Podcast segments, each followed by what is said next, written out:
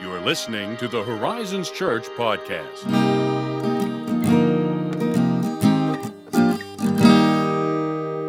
Who talks first? I talk first. You talk first. I'm pretty sure I've made that joke, probably on multiple. Do you know why I know that you have? Is because I am like, oh, it, that's from this one, and I quoted the wrong sequel. Mm. I was like, oh, it's from this sequel. Who cares? It's a Star Wars reference, in case those of you who haven't heard me make that joke already. Yeah, I mean, Didn't what- know. I should clarify, just because we're dear friends. When I said who cares, I did not mean it, who cares about what you say. I meant who cares about Oh, which no. sequel it is. You see, I try to assume the best about Uh, people. you so do that though. didn't even. is uh, remarkable. I didn't even need to think about that. Yeah, I was like, hey, and I don't mean that as a disparaging comment. I love qualifications. Ethan and I are the king of qualifications. We, We- have golden crowns that just say King Qualifier on the on the top of them. You know, we are co-regents of qualification. Oh, what a delight! oh, that is that is funny. So, Speaking of delights, yeah, oh, I I've love got delights. I've got stacked segues this morning. I love stacked segues. I was entreated, perhaps one might say, to thinking about a verse in a different way recently. Really? So it's it's Ooh. it's not that I was reading here in this particular section. It was just brought to my attention with a new light. I'm like, wow, I knew that, but also, wow, this is kind of neat. I love it. I can't wait. This verse is Genesis 2 19. Okay. Right? Does this ring a bell yet? Yeah. Okay. Of course it does.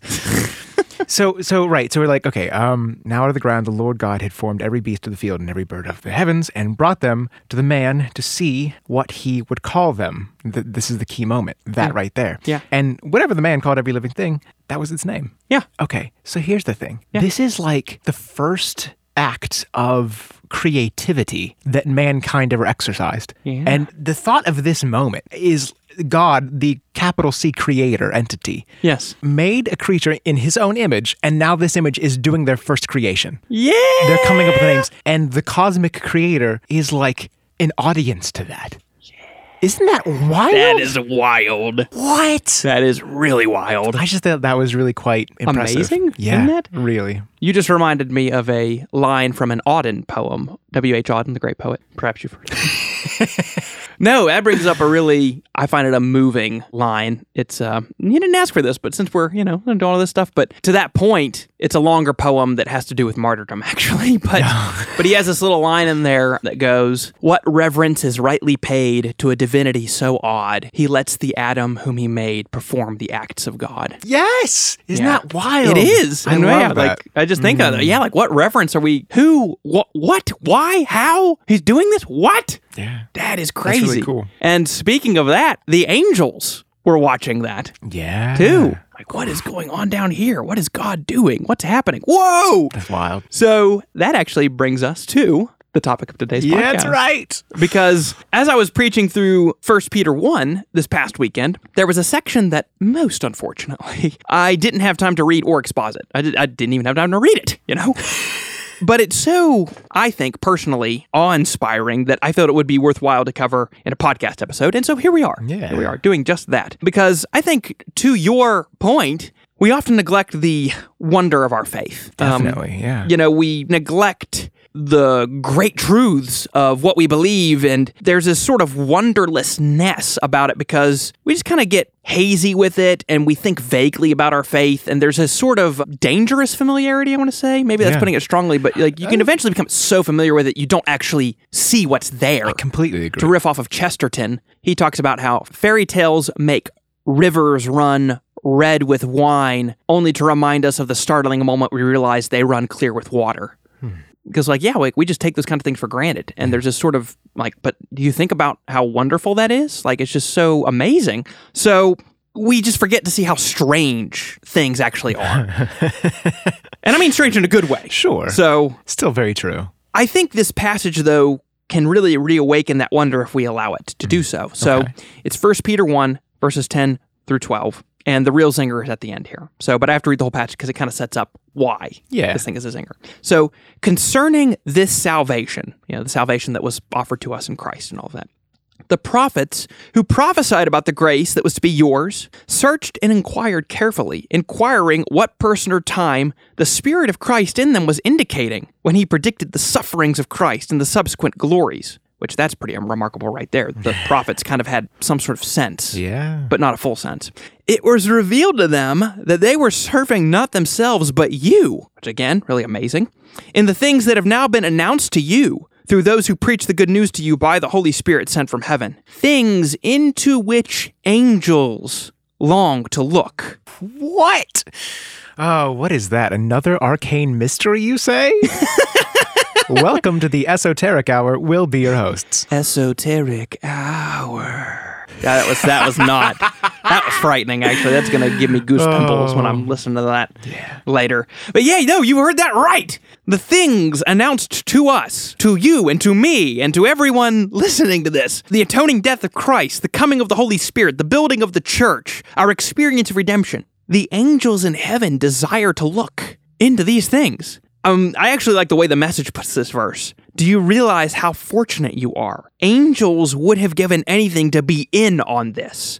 So what? I mean, what in the world is Peter saying here, and why? Why is he saying that? Like, I mean, it feels almost like a throwaway. He just kind of says in the end, "All of the angels long to look into these things." So what? What's going on here? The, the best little nuggets happen in these throwaway lines. You're like, wait, wait, wait, wait, what did you say? yeah. So does this mean that like they were they were completely unaware of this like great like redemption arc of creation? Um, like that in this they were essentially a cosmic audience. So I think you are touching on some of what is happening here. Exactly. So I think it would be helpful in the time we have to talk about two things that he means and then talk about one thing in regards to why he is saying this here. Because I think I think it might like, oh, that kind of feels out of why would you say that? That kind Two of feels what's and a why. yeah, two what's and a why. There we go. So, first, angels desire to look into the things of salvation because they don't experience redemption like we do. Okay. So there's this kind Yeah, of um, yeah. mystery, might not be the right word, but there's a sort of divine and sanctified curiosity and wonder about what we're experiencing because they don't get to have that experience. Right. So at the fall of Lucifer, the church has historically taught that the angels were the term used as confirmed in their status. So if they rebelled against the dread sovereign of heaven, to borrow Milton's language from Paradise Lost, that's how Satan described him. That's not how I'm describing him, though I think it's very poetic. Those angels were eternally confirmed in their status as fallen angels. Okay. Uh, they were consigned to hell. If they remained loyal to their king, however, they were confirmed as righteous angels. So they, you know, stayed around the throne of heaven. So this is this is like um kind of a viewpoint that has been traditionally held. Is it like is this rock solid or is this like we kind of think maybe this? Well, fun? so it's the the way I would describe it is um I'll, I'll use a phrase here. The logical implication of a biblical teaching is itself a biblical teaching. So you don't have anything like super, super explicit saying, right. here's how the order of angels fell and all this stuff. Yeah, there's like a there's felt ambiguity Yeah, around that. But you do have passages such as in Second Peter and Jude that refer to the angels who didn't remain in their place and were consigned to the eternal abyss and chains Right. of gloomy darkness. Yes. So that's where we get some of that from. And obviously, you have like this verse which says, okay, well, why did they desire to look into these things? Well, because they don't experience that redemption. The fallen angels are beyond it. The good angels don't need it. is this the point that I do or don't bring in Nephilim? Sorry. Yeah, it'll- one of these days we're going to have to Oh, uh, yeah. do an episode on that. But all that to say is that, yeah, they don't experience redemption, Mm-hmm. which means we get a unique experience of God's grace and redemption. The angels will never know. They will never get a firsthand experience of that. And in that sense, uh, because the angels behold the face of God and they love him and they serve him from a pure heart. I mean, they of course desire to know all they can about him, right? I mean, they're serving him, they love him, they want to know all about him that they can, which means that they watch us eagerly so as to get, I guess, a secondhand experience of redemption. Uh, a vicarious redemption. Sure, a yeah, you know what I mean? Like they're getting to kind of, um, I guess, participate is probably again not the right word, but Right. they desire to look into these things because that's the only way That's the only understanding they have yeah, of it. exactly. So I think that's what the message translation is getting at when it says angels would have given anything to be in on this. Hmm. Like they, this is probably a, a, poor analogy that'll break down at multiple points, but the thought that just came into my head is like when I'm watching The Lord of the Rings. Mm-hmm. I'm looking at that thinking, wow, I'd love to get to experience Yes, Middle Earth. for real. And as dangerous as it would be, Mm-hmm. go into battle at Pelennor Fields or something Yeah. like that. Could you imagine how amazing that would be? Even if you don't know, like, oh, you don't know what the outcome will be. And I, I feel like that might actually be analogous to what the angels are thinking. Like they're kind of like peering in, wondering like, oh, like how amazing would it be to get to experience that? Even though it might mean you don't know how it's gonna turn out for you. I think this is this is an untested point that I would like to draw out. I'm sure a, a simple uh, study of the original text could disprove what I'm about to say. but I'm going to muse. Part of me wonders, like, in what way you put emphasis on this verse about longing to look, um, or the implication. I'm sure there's something definitive. Correct me if there is. But in one sense, I think about something upon which they long to look is as sort of like a, a, a mystery otherwise unknown to them that they become audience to because of our experience of redemption, but also something upon which you long to look because it is beautiful. Yes. It doesn't have to be under, like you long to look as you long to look at a work of art. yes. Um, in, in the way you're describing like a film that is like really impactful, you long to be in and understand, but you also long to admire. yeah. Is there any validity to this? Yes. Okay. Because that actually segues perfectly into the second thing that we were going to talk about. Okay. Which is that the angels desire to look into these things because they love what God loves and they want to admire it. They want to admire his handiwork, so to speak. They delight to watch God redeem fallen man and they delight in what God is doing in us and for us and through us. And that's actually, he, he is doing that partly for their sake, in a manner of speaking. That's interesting. And the scriptures are explicit in some ways on this point. So here are just two passages that hint at this. We have Paul in Ephesians 3 8 through 10 saying, To me, though I'm the very least of all the saints, this grace was given to preach to the Gentiles the unsearchable riches of Christ, and to bring to light for everyone what is the plan of the mystery hidden for ages in God who created all things, so that through the church the manifold wisdom of God might now be made known to the rulers and authorities in the heavenly places, which is his way of talking about angels. That is mighty interesting. Yeah, so he's saying, like, in other words, that part of this is so that the angels will look on what God is doing in the church through us, in us, for us, and say, wow, like, what is God doing? Exactly your point, admiring it. Like, they mm-hmm. long to admire it. And then you have Paul saying in 1 Corinthians 4 9, For I think that God has exhibited us apostles as last of all, like men sentenced to death, because we have become a spectacle to the world, to angels and to men. In other words, again, the angels are seeing something about God and learning something about his work and admiring him and loving him and worshiping because of what they're seeing in men like Paul and what's happening to them and how he's enduring that and how he's going through that for the sake of Christ. Yeah.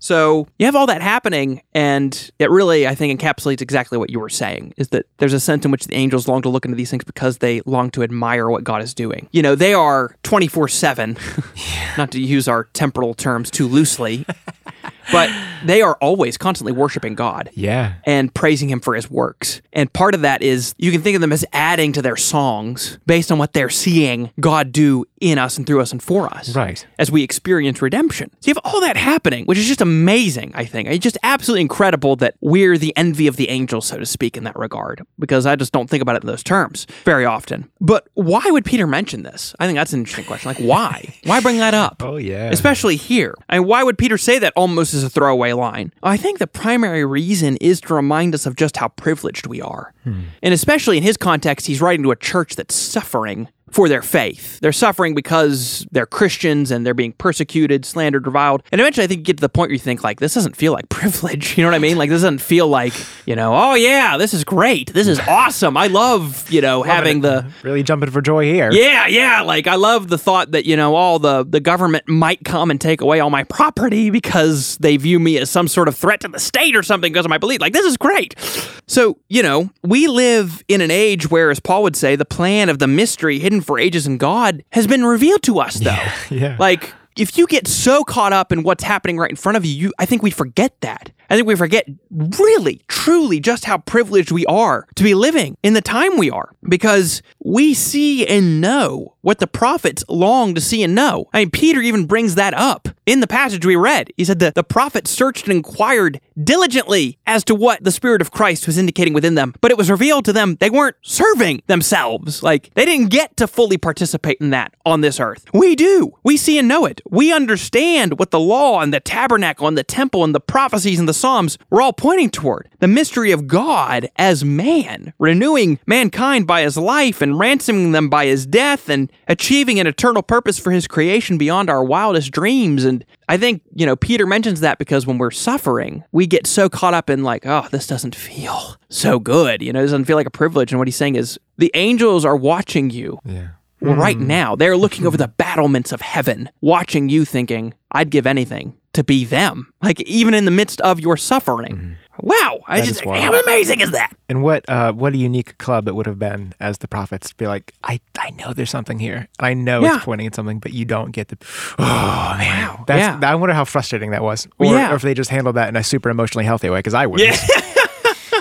but I, it is interesting. Like, there's so much we no longer have to chalk up to some sort of vague trust, Right. Or just know that it's not for us to know because we get this unparalleled advantage of perspective. Yeah. we choose to complicate that with our Sure. own, you know, our own ideas, but it does a lot of the legwork for us, and it's an immeasurable help. I think in our lives and in our troubles that we have so much to lean on and look to. Yes, yes, exactly. So, yeah, I mean, I think just to reinforce it here in the context of Peter's letter, you know, he wants us, when we're tempted to despair, to hold fast to a truth like that and renew our hope and think, oh, I'm, you know, not in the sinful way, but like we're the envy of the angels. Because, you know, I think my temptation would be to look at the position of the angels in heaven, you know, who, you know, have Jesus saying, the angels always behold the face of your father. And you have like Isaiah who saw the cherubim and the seraphim flying around the throne room, crying out, Holy, holy, holy is the Lord God Almighty, day and night. You have the hosts of heaven, uh, you're just constantly in God's presence. I would look at all that and think, I want to be that. That's what I want. And the angels, okay, so like I think it's safe to say they have a better perspective than we do, Yeah, given where they are. I you know how near so. they are to the throne, looking down from heaven, all these things. And yet, with that perspective, knowing all they know, seeing all they see, they would rather be us. Like, whoa! That should say a lot. Wild. Yeah, that should. That should say so much. And so, I mean, you have all that. And then, I mean, on top of that, like the angels serve us. And we're going to judge the angels one day. We talked about that in a podcast episode. Yeah. So, I mean, all of that to say, I think this kind of wondrous reality can shed new light on the purpose of our suffering. It can strengthen us in the midst of our suffering. And I think it can awaken some of the wonder of our faith that we have these titans in heaven. And we would absolutely fall on our faces in fear if they showed up in this room right Oh, now yeah. But they would come to us and say, "No, we we would rather be you." you know, I just think that it can should a awaken our lot wonder. about our experience and, and our attitude, maybe our recognition yes. of how much we're offered and, and how miraculous that is. yeah. To bring it full circle, God did not entrust the angels, those mighty titans of heaven, with saying, "Here's all I created, all these creatures, these beasts, fish, birds. You name them." Yeah. He didn't do that with the angels. Hmm. He did it with a man Yeah. named Adam. And he continues to let the Adam whom he made, us, perform the acts of God, so to speak. And wow. Oh, yeah, of course. Yeah, we're the envy of the angels. So, yeah, hopefully that'll reawaken some of your wonder today. And if it did and you want to leave us an honest five star review, that'd be great. I love that. You know, shameless self promotion. So, no, if you have any questions on this topic or anything else esoteric in scripture hmm, or theology, and you want to shoot those questions to us, you can email us at podcast at horizonschurch.net or you can interact with us on social media. Please do. But at any rate, thank you as always for listening, and we'll catch you next time.